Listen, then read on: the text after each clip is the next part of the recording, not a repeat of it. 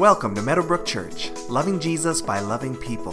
For more information about who we are, find us online at www.meadowbrook.ca. Take your Bibles and meet me in Luke chapter 17. Luke 17, if you need a Bible, there's a Bible on the pew in front of you. It's page 1050 in that Bible.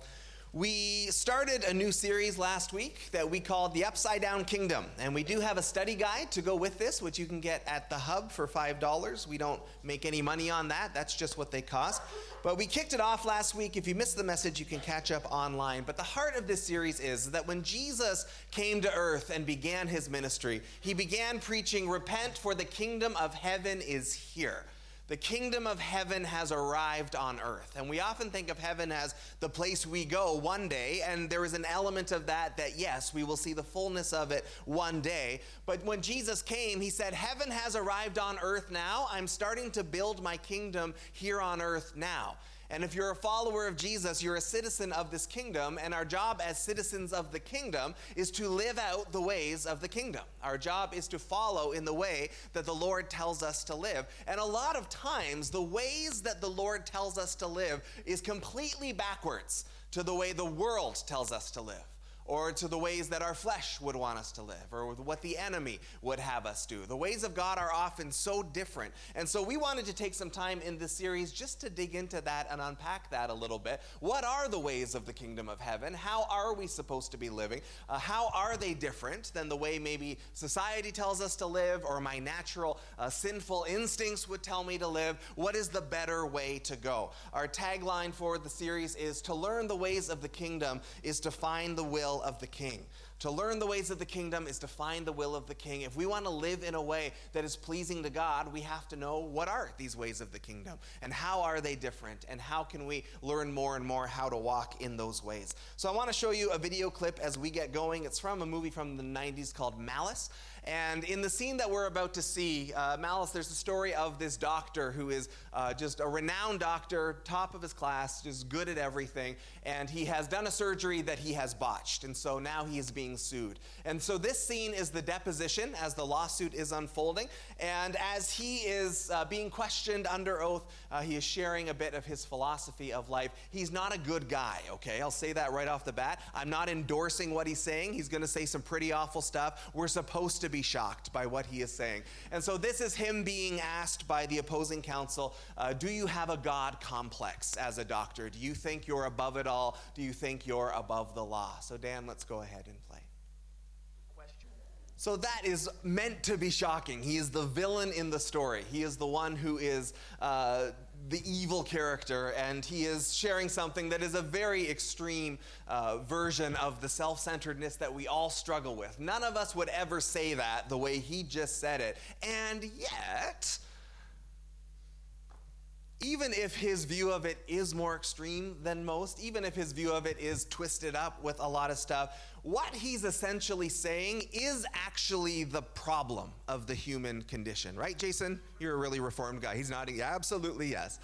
That is the problem, is that in one way or another, we want to be God. And we learned this from the very, very beginning. We talked about this a bit last week that a baby who is screaming in the middle of the night for its needs to be met is not going, well, maybe I should put mom first and let her sleep a little bit longer for the baby, they are the center of the universe, right? And they will scream and squall until their needs are met. We have to teach our kids as they get older to share. We have to teach our kids to put others first. We have to teach our kids to listen and obey. This is not natural to us. It has to be taught to us. It often has to be disciplined into us because it is so counter to our natural fallen nature. We talked last week that from the beginning, Adam and Eve, uh, the only two humans in existence, walk with the Lord, enjoy fellowship with Him face to face. When the devil came tempting, the nature of the temptation was cross that line that God told you not to cross because because if you do, you will be like God. You will be, you won't need a God. You won't need to follow commandments from someone else. You'll have all the knowledge you need. You'll have everything you need. You can totally exist without God. You don't need a God. You can be your own God. That was the nature of the first temptation. They fell for it, and we have fallen for it ever since. That the problem is we don't like to be told what to do. We are an independent creature in this world. We like to be able to do what we want. We like to be able to set our own goals. We like to be able to set our own rules. We don't like to be told what to do. And so the idea that there is a God and that we are accountable to Him and that we should do what He says is actually pretty revolutionary. It's pretty countercultural. It is very upside down to the way the world wants to run, to the way the flesh wants to run, to the way the devil wants to run. It is completely different. And yet, if we are followers of Jesus, of course, that is what we have signed up for. Because it says, for followers of Jesus, you are not your own. You were bought at a price. You have given up the bossship, the lordship, the headship of your life in order to follow after another. And that is very upside down to the natural state of affairs. So we're going to dig into that a little bit. Let's take a look at our text this morning. We're in Luke chapter 17. Just a few verses, Jesus tells a little parable that helps us understand this a little bit more. Starting in verse 7. Suppose one of you has a servant plowing or looking after the sheep. Will he say to the servant when he comes in from the field, Come along now and sit down to eat? Won't he rather say, Prepare my supper, get yourself ready, and wait on me while I eat and drink? After that, you may eat and drink. Will he thank the servant because he did what he was told to do? So you also, when you've done everything you were told to do, should say, We are unworthy servants. We have only done our duty. Amen? That's not such a warm, fuzzy verse. There's lots of warm, fuzzy verses. That's not one of them. And one of the challenges of, of walking through Scripture and walking with Jesus, uh, the phrase will get used sometimes that when we are students of the Bible, we have to be able to hold truths in tension. And what that means is the Bible says a lot of different things, and some of it sort of bumps up against other things that it says. And so, part of the wrestling match for those of us who are, uh, are students of Scripture and are trying to follow after Jesus is how do we hold these different truths in tension with each other? Because the Bible says in this passage, you're an unworthy servant and you're just doing what you're told. You shouldn't expect anything special, right? That's, that's part of the teaching of Scripture. You're a servant. And yet, the scripture also says you are a son, you are a daughter. The scripture also says you are beloved like a bride. The scripture also says that you are blessed, you are you are highly favored. You are entitled to the promises of the covenant of God. And so none of those are more true than the other, but when they all come together, we have to be able to figure out a way to kind of fit them together. That God uses these different pictures in His Word, different metaphors to help us understand Him better, to help us understand ourselves better. And we don't want to lean too far on one or the other because it would be very, very easy to just focus solely on I am a son of God, I am loved by God, and I have all the blessings of God and just stay there. And that is not untrue, it's just not the whole truth. It would be easy to go the other way and just go, I'm an unworthy servant, I'm an unworthy servant, I'm an unworthy servant, and miss out on the love and the blessing of God as well. So we want to engage with all of God's truth and be able to, to look at all of it and understand every picture that God uses is true. It's just a different aspect of our connection, it's a different aspect of our relationship with Him. And where we lean too far one way, maybe naturally, or lean too far the other way, it's good to engage with the other side to make sure that we're not out of balance. And so this is one of those passages that uh, is a little out of, of the norm in terms of we typically tend to emphasize our relationship with God as as children, as princes and princesses of the king. Again, that's all true. Jesus would say, Hey, I don't call you my servant, I call you my friend. Because friends tell each other things, and you guys are going to know what God is doing because the Holy Spirit's going to reveal it to you. And that is also absolutely true. It is also absolutely true, this picture that he gives us in this parable, that reminds us of what our place is with him as well. So we need to be able to, to connect with all of it and give a little bit of room in our thinking and our theology for all of it. So Jesus sets a, a picture that would have been pretty familiar at the time, less familiar for us. Most of us do not have servants. But in verse 7 and 8, here is the scene. Suppose one of you has a servant plowing or looking after the sheep. Suppose there is a servant who has been putting in a 14 hour day out in the fields, right? They have been working hard, that is their job. When the servant comes in, will he say to the servant when he comes in from the field, Come along now and sit down to eat? Like, will he say, Hey, you've worked a hard day, take a load off? You go, That's not actually the relationship between servant and master. Because when the servant comes in, the master says, No, prepare my supper. Get yourself ready, wait on me while I eat and drink. And after that you may eat and drink. Now that pushes against our ideas of, of fairness and, and class and everything that uh, we don't deal with quite as much in our culture, maybe in the same way. But for the servant, that was just absolutely was, was expected. You do your full day in the field, that's your job. You come in and you wait on the family, that's your job. Once your job is done, then you get to take care of yourself. And not saying that's a good thing, but that's just the way it was. That was the expectation. So there is a picture there that is shared that Jesus gives to us. And of course, in any story like this, Jesus is the master, and we fit in around that. In this case, we are the servant. And we called this sermon, God is God. And the subtext of that is God is God, and you are not. Turn to the person next to you and say, You are not God. Do it super sarcastically and hurtfully. You are not God.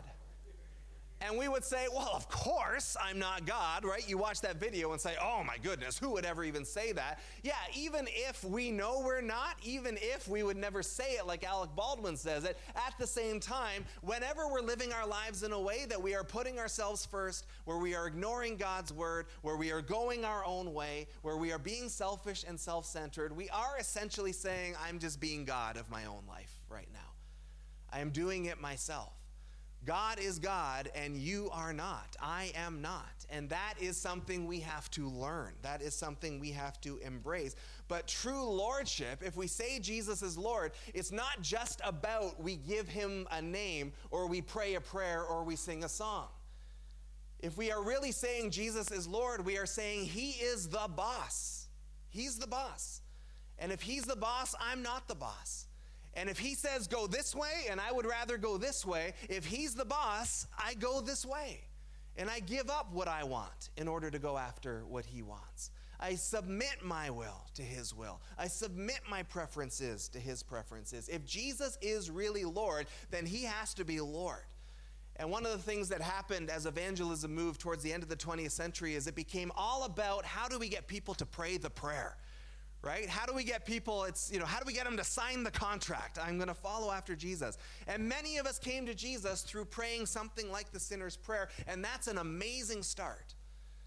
But if we're going to pray a prayer that says, Lord, I, I need the forgiveness of my sins, and, and I'm going to follow you as Lord of my life, that prayer has to translate then into a life that is changing into a life that is following. James says, faith without deeds is dead, right? Even the demons believe that Jesus is Lord, but they're not getting to heaven. So if we're going to believe, that belief has to translate into something. And while we expect perfection from nobody, the expectation is if we're following after Jesus, we are actually following after him. If we are saying we're going to call ourselves Christians, Scripture says, then we actually have to live like Jesus did. And sometimes the ways that Jesus calls us to live, again, are just so upside down to our natural way of doing things. Because I would honestly, if, if push came to shove, I would rather do it all on my own. I would rather do whatever I want to do if I'm talking about where my just natural, sort of default sinful self is at.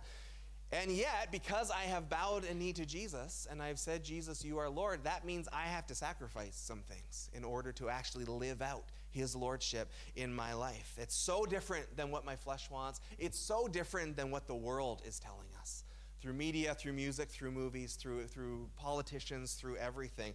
Because we talk, it's been called the age of entitlement that we live in right now.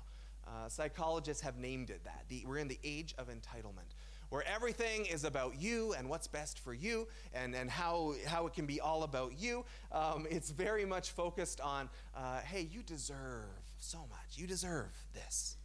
You're entitled to this. Right? One of the challenges of sharing the gospel in the age of entitlement is uh, there was a time where even before uh, sort of society went the way it went, even for people who didn't believe in God, there was at least a respect for the Bible. There was a respect for, for church. There was a respect for Christians. And now it's really hard when we have a Bible where Jesus says, I'm the truth, right? Follow after me. I am the truth. And when I say that to people, sometimes I get, well, that's your truth, right? That's not my truth. And so the idea that there is just truth is rapidly disappearing in our culture right now. The idea that there could be just one universal truth is so unpleasant to the culture, and it makes it really difficult to share Jesus. We have to figure out, okay, well, what's it going to look like then to share? Um, if, if the premise is that, hey, there's truth and we believe we have it, and the, the pushback is, well, that's not my truth, that's just your truth, then we're going to need to figure out what's another way then, or what's another way to communicate it. But it is there. I've shared this before. Uh, there's this slogan from a well known brand that's always bothered me for a long time uh, L'Oreal, because you're worth it. How does it know that I'm worth it? Oh, it saw. It saw that I served my country and I, I sacrificed for my children and I've lived a good. No, just you're worth it because they want your money. And anything that's a little more luxurious, they have to appeal to that hey, you deserve this. You're entitled to this. I didn't take it in any in depth study, but in high school I took a marketing class. This was in the 90s. And for most of the 20th century, for about 100 years, the whole advertising philosophy was basically show people that there's a hole in their life, present this product as the thing that's going to fill that hole, and then people will buy that product. And so if you're feeling really lonely or whatever, it's like, hey, well, if you crack, crack open a can of Coke, maybe you'll go to this beach party with all these people in this commercial right? Or if you're feeling inadequate or whatever, drive this sports car, and then you'll really feel like a man. Right? Or if you're valuing time with your kids more, then here's a cleaning product that'll give you more time because it's so effective that you're going to be able to play with your kids in no time. Like whatever it was, it was there's a hole in your life. This product will fill that hole, so go out and buy that product. It was tremendously effective. And then what began to happen as we got more and more entitled, and as our culture honestly just got more and more well off and more and more comfortable financially, they found that it was really hard to convince people that there was a hole in their life. That people began to feel like, you know what, I'm, I'm doing pretty good. I'm pretty comfortable. I'm doing all right. And so that's where it began to shift more towards because you're worth it, because you deserve it. You've earned a vacation. You go out there and you do that. And I remember when I went to Africa and meeting with pastors who were living on $400 a year. And around that time, there was a big cruise line, and they were constantly just, You've earned this vacation. You work hard. You take care of your kids. You're a good person. You've earned this vacation. And looking at these wonderful pastors living in poverty and going, They just didn't live in the right spot to be able to go on that cruise right? It's not that they're worse people than all of us in North America. It's just that they weren't born in the right place. They earned it, they deserve it, but they're never going to be able to jump into that level of luxury. And in the age of entitlement, it has to be about you. What's in it for you? What luxury can we help you enjoy? And so along comes Jesus then, upside down to all of this, and says, Not about you at all right? You serve the Lord and you do it His way. You serve others and you put them ahead of yourselves. You sacrifice your finances. You sacrifice your time. You sacrifice in the service of others. It's not about you, it's upside down to what my flesh wants to hear. It's upside down to what the world is telling me. It's upside down to the enemy's philosophy. But moving on, Jesus in our parable would say in verse 9, like, will, will the master thank the servant because he did what he was told to do? And the rhetorical question has the real answer of, well, no, because that's not what a master has to do to the servant. I mean, yes, of course, a boss or someone, if you say good job, like that, I'm not saying that. That's a good thing. Encouragement can be good. Uh, Jesus encourages us as well. But it's all about what's the expectation, right? Do I, am I expecting that this is going to be about me? Does the master fuss over the servant? Like, no, because the expectation is that the servant's going to do their job.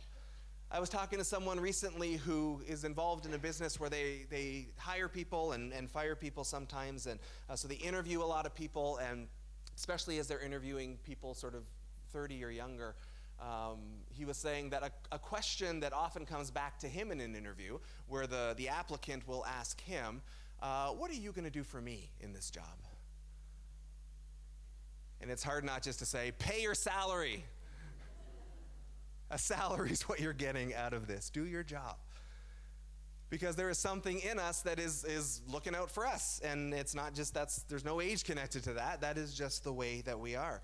But it's about what's expected. And the point of this parable is you, you just do what's expected. That's what a servant does. Jesus has expectations of us. We are to do it.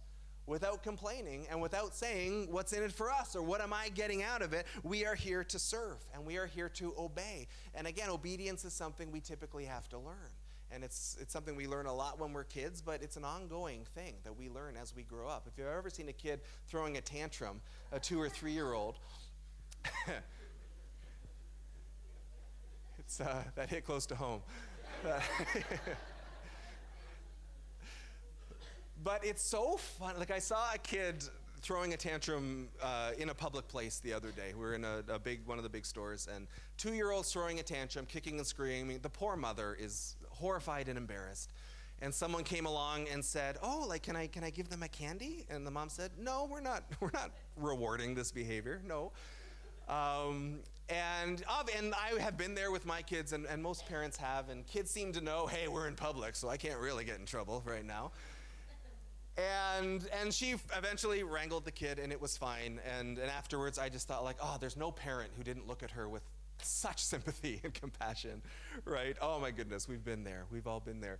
But I was just thinking to be in the shoes of that kid at, you know, two years old or three years old, and just how much uh, self confidence is in there in that moment. It's like you're tiny and your parent is huge and there's all this rage and anger. I remember my son telling me once, You can't tell me what to do, you can't make me. And it was like, I literally can. I can pick you up with one hand. Like, you're going to your room in one way or another right? But like that's how much defiance is in there, right? Like that's how much we don't like to be told what to do. That there's nothing in them that says, "Oh, there's going to be more consequences if I don't do this," or "Oh, I'm going to get in worse trouble," or "Mom and Dad are gigantic and I'm tiny and I should probably just do what they say." Like that's how built in it is to us naturally that has to be brought out of us. And kids have to learn, "No, you obey, Mom and Dad." I never liked it when my parents said because I said so and yet it comes out of my mouth from time to time now that I'm a parent. Because sometimes that's enough, right? Sometimes that just has to be enough. And we try to explain the why a little bit in a way that our kids can understand it. But ultimately, you're going to do it because mom and dad said you're going to do it. And that's just the way that is. And if that's true of parents and kids, of course, how much greater when it comes to God? And God has said to us, like, you're not going to understand everything, but He said, My thoughts are higher than your thoughts. My ways are higher than your ways. My will is perfect. And part of walking with Him, even if I don't like everything His Word tells me to do, or even if it's a struggle to obey something I feel Him leading me to do, at the same time, it comes back to that place of trust and faith where I say, I don't like it, but you're Lord. It's not my favorite, maybe, but I'm going to trust that you know better than I do. And whatever my flesh is acting up in, or whatever the world is whispering in my ear, however the enemy might tempt, to say, I believe that Jesus is Lord, and I believe that He is good, and that He is ultimately on my side. And not everything is going to be wonderful, maybe, not every season is going to be pleasant, and different struggles are going to happen at different times, but Jesus is Lord, and I am not. And I can't take all the benefits of lordship and not expect to do what He calls me to do on the other side because scripture says Jesus is Savior and Lord. And it's really easy to grab onto the Savior part, right? Sins forgiven? Yes, please. Grace unimaginable? I will take it all. All the blessings and the promises of the Word? Who wouldn't want that? But then now bow your knee and know your place and do what He's called you to do. That's a lot harder. Embracing Jesus as Savior can be easier than embracing Him as Lord. But John the Baptist, uh, when he was walking the earth, John was the superstar of his time, the religious superstar. He had the national ministry that everybody knew about. All of Israel was looking to him as a prophet. He was baptizing people to get them ready for the Messiah, and he was investing uh, all this time in preparation. Prepare the way for the Lord was John the Baptist's message. And he would baptize people as a sign of their repentance that they were saying, Yes, Lord, I need my sins forgiven. I am getting ready for the Messiah to come. Everybody knew who John was. And then Jesus comes along and he starts his ministry. And Jesus and his disciples start baptizing. And some people go to John, Hey, John, you're the Baptist, right? It's right in your name, John the Baptist. That's who you are. And this new guy is coming along and he's doing the baptizing. And John the Baptist says that's absolutely perfect. And he says, I'm just coming to prepare the way. He goes, I'm not the groom, I'm just preparing the bride for the groom to come. And he would famously say, Jesus must become greater, I must become less. And oh my goodness, if that isn't a perfect prayer for us to pray all the time. Lord, in my life, you become more, I become less. Chris has to get out of the way more and more. Chris has to lower himself more than more and more. Chris has to humble himself more and more so that Jesus can show himself as greater, that he might increase and we might decrease, that he might glorify himself in us and we don't worry about any glory for ourselves. Jesus would wrap up the parable saying, So you also, when you've done everything you were told to do, should say, We're unworthy servants. We've only done our duty. We're not doing anything out of expectation. We're not doing anything uh, out of a sense of self. We are serving the one who has saved us, and, and we are leaving it there. Now, the thing is, as we do that, there are wonderful blessings that come right? It's not that he says you're just servants and that's it. This is not so much about function as much as it's about attitude. It's about posture. It's about how are we live what attitude are we living the Christian life out of? And this that submission to him where we understand that he must become greater, we must become less. Right? We have powerful times of worship here at Meadowbrook Church. We have a, an amazingly devoted worship team who works incredibly hard and they use their gifts to serve. If we are starting to say, wow, our worship team is so amazing, then we are starting to fall into just focusing a bit too much on ourselves, right? At that point. Because the worship team would be the first to tell you, no, it's the Holy Spirit in us that's doing anything, right? God gives the gifts, God gives the anointing, God gives the, the dedication and the talent. Um, if God is moving in a worship service, it's because the Spirit is moving. If God is moving in our youth or in our kids or on a Sunday or in our life groups, it's because the Holy Spirit is moving. We had a great meeting on Monday night. We had an information night uh, we've had just over the summer, obviously, we've had uh, Pastor Mesh move on, and that's always tough for a church. Transition is always difficult, and so we wanted to have a night where we just shared um, kind of here's where we are and here's where we're going next. And some of you had questions about things, and it was all just awesome. Like it was just everything was peaceful and respectful and gracious and exciting, and there was a stirring of we're heading into something new. And even in talking with some of you afterwards, it was just awesome. And one of the things I said that night was Meadowbrook belongs to Jesus Christ, right? It's his church. And I know we know that, but I'm, I'm saying it a lot these days. We all just need to remember that. It's his church. And so the whole staff could leave tomorrow, and Meadowbrook would carry on. You'd miss me, probably, but like we could all leave tomorrow and Meadowbrook would carry on because it's Jesus' church. And he said that the kingdom is advancing and the gates of hell will not prevail. So we could all go tomorrow. Maybe it's a little bit sad, but Meadowbrook would continue on. If it can't continue on, then we're putting way too much focus on man and not enough focus on him. It's his church and it's all about him. And so we are wanting constantly to be pointing to him. Like the heart of it is that it's not it's about Jesus, it's not about you. It's about Jesus, it's not about you. I didn't really like that worship song this morning. Yeah, we're okay with that. You weren't the intended audience. Like, I don't like what's happening in this program, or I don't like what's happening over there. My needs aren't being met at this church. You know, okay, well, we are here to serve, for sure. And we are always talking about that part of it, of how can we serve and, and be a part of it. But uh, the church doesn't exist to meet your needs, is the thing. It's here to help you in your walk with Jesus. Of course, it's here to be supportive and encouraging. Of course, you will have needs met in a church. But if we're just hopping church to church saying, like, well, I got offended here and I got offended there and my needs weren't met over here, um, you're the problem because no church is perfect. As it's often been said, if it was perfect, you wouldn't be allowed in. Right? We are broken people. We are ordinary people. We are sinful people. We are doing our best to follow Jesus. Most churches out there would say the exact same thing. And so, if we're just jumping around trying to get our needs met, we're missing the point of what church is all about, which is the church is primarily there to help you connect with Jesus better, where He will meet all of your needs.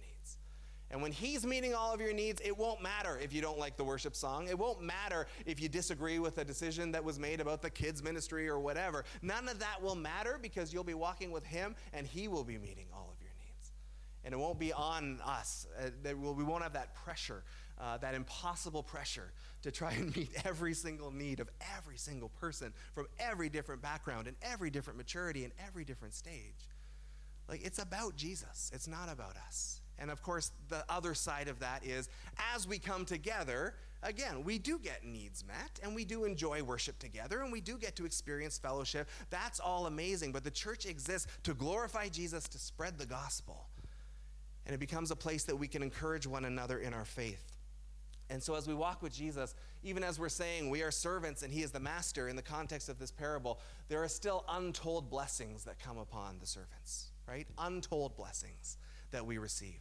Even as we say church is not about you, there are wonderful blessings that being plugged into a church. It doesn't have to be Meadowbrook, but any church that is teaching the Bible, that is glorifying Him, that is engaging with mission, that is a safe and encouraging place, God bless you. Be in any church that does those things. But find a church, plant your roots there. Understand that the reason that plants have roots is because sometimes wind and rain comes. And when you're rooted, you can survive the wind and the rain, right? When you're planted somewhere, right? And if we're constantly just transplanting, then our roots never get a chance to take hold. And when our roots don't take hold, the really good fruit doesn't get to come. We got to plug in somewhere and we got to say, I'm hanging my hat here, uh, and this is going to be my home. And again, that doesn't have to be Meadowbrook by any means, but that it has to be somewhere. We need to plug our roots into a community somewhere. James would say this about our topic today, James 4 13 to 16. Now listen, you who say, Today or tomorrow we will go to this or that city, spend a year there, carry on business, and make money. Why, you do not even know what will happen tomorrow. What is your life? You are a mist that appears for a little while and then vanishes. Instead, you ought to say, if it is the Lord's will, we will live and do this or that. As it is, you boast in your arrogant schemes, and all such boasting is evil. Like, there's a level of submission that we're called to, there's a level of surrender that we're called to. Where we say, it's not saying don't make plans, it's just saying as you make your plans, understand that the plans are submitted to the Lord. Lord, if you want me to go and do this, I will do it. If you don't want me to do it, I'm not going to do that right? Your life, it's like a mist. Psh. We had a funeral yesterday for Sally Epp, uh, who many of you would have known. She was a member of the church for a long time. Sally was 100 years old, lived to be 100. That phrase, like, well, if I live to be 100, Sally did. She lived to be 100. Uh, saw all sorts of stuff in 100 years here on earth. And talking with some of the family afterwards, saying, even 100 years on this life is a psh, it's a mist. It's here for a moment compared to eternity. And Sally so loved Jesus and, and so loved uh, serving him, and there was no doubt at all where she is today in glory with him. Uh, she was so ready to go. She was so excited to see him, see her husband who had passed away before. But um, the longest life here on earth is a mist, right? We don't have that much time. Uh, I find as I get older, and almost everybody says this wow, it gets faster and faster and faster. The years tick by quicker and quicker and quicker. Um, that's not going to slow down, as I understand. That's going to accelerate the longer I live. And so it's not about, you know, just, it's, it's about knowing our place in all of this, knowing uh, that God is really in control, knowing that we don't actually have control over that much, and knowing that He is Lord ultimately. Yes, loving Father. Yes, gracious King. Yes, all of those things. Also, Master. Also, Lord. Also, Boss. And if He's the boss, that means that I'm not. Deuteronomy 6:13 says, "Fear the Lord your God and serve Him only." Um, and in an age of entitlement, the fear of the Lord is not something that we sing about all the time on a Sunday morning. We'd rather sing about love and grace, which again are truths, but they're not the entire truth. The Bible tells us over and over again, fear the Lord. And it doesn't mean we walk around in terror of him, because we're also called to, hey, come boldly before his throne, right? And, and engage with him as Father, certainly, and, and all of these different pictures. But fear the Lord, sometimes people say, well, it's not really fear, it's, it's more like an awe or like a reverence. And I actually don't agree with that. And it's not that we walk around in fear of him. But the picture I like is that when I got in trouble as a kid, my parents sent me to my room, and then they would talk together about whatever the discipline was going to be. And then my dad would come to lay down the law, always dad. And when I heard his footsteps coming up the stairs to the bedroom, and I knew the law was about to be laid down, I was not filled with reverence and awe in that moment. I was afraid right? Am I going to get a spanking? Am I going to get grounded? Like I knew consequences were coming because of what I'd done. And when the Bible says fear the Lord, it's not to walk around in terror of him because he desires connection and communion with us, but it is fear his authority.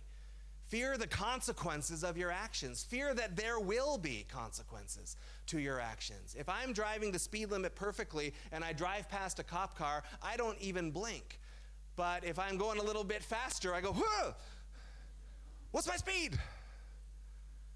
Because I fear the consequences of, oh, if I, if I got going a little too quick and he's there, then, then I'm in trouble on this one. There will be consequences to that one. And so it's understanding that our actions have consequences. It's understanding that, that although we are loved, we are not above the law.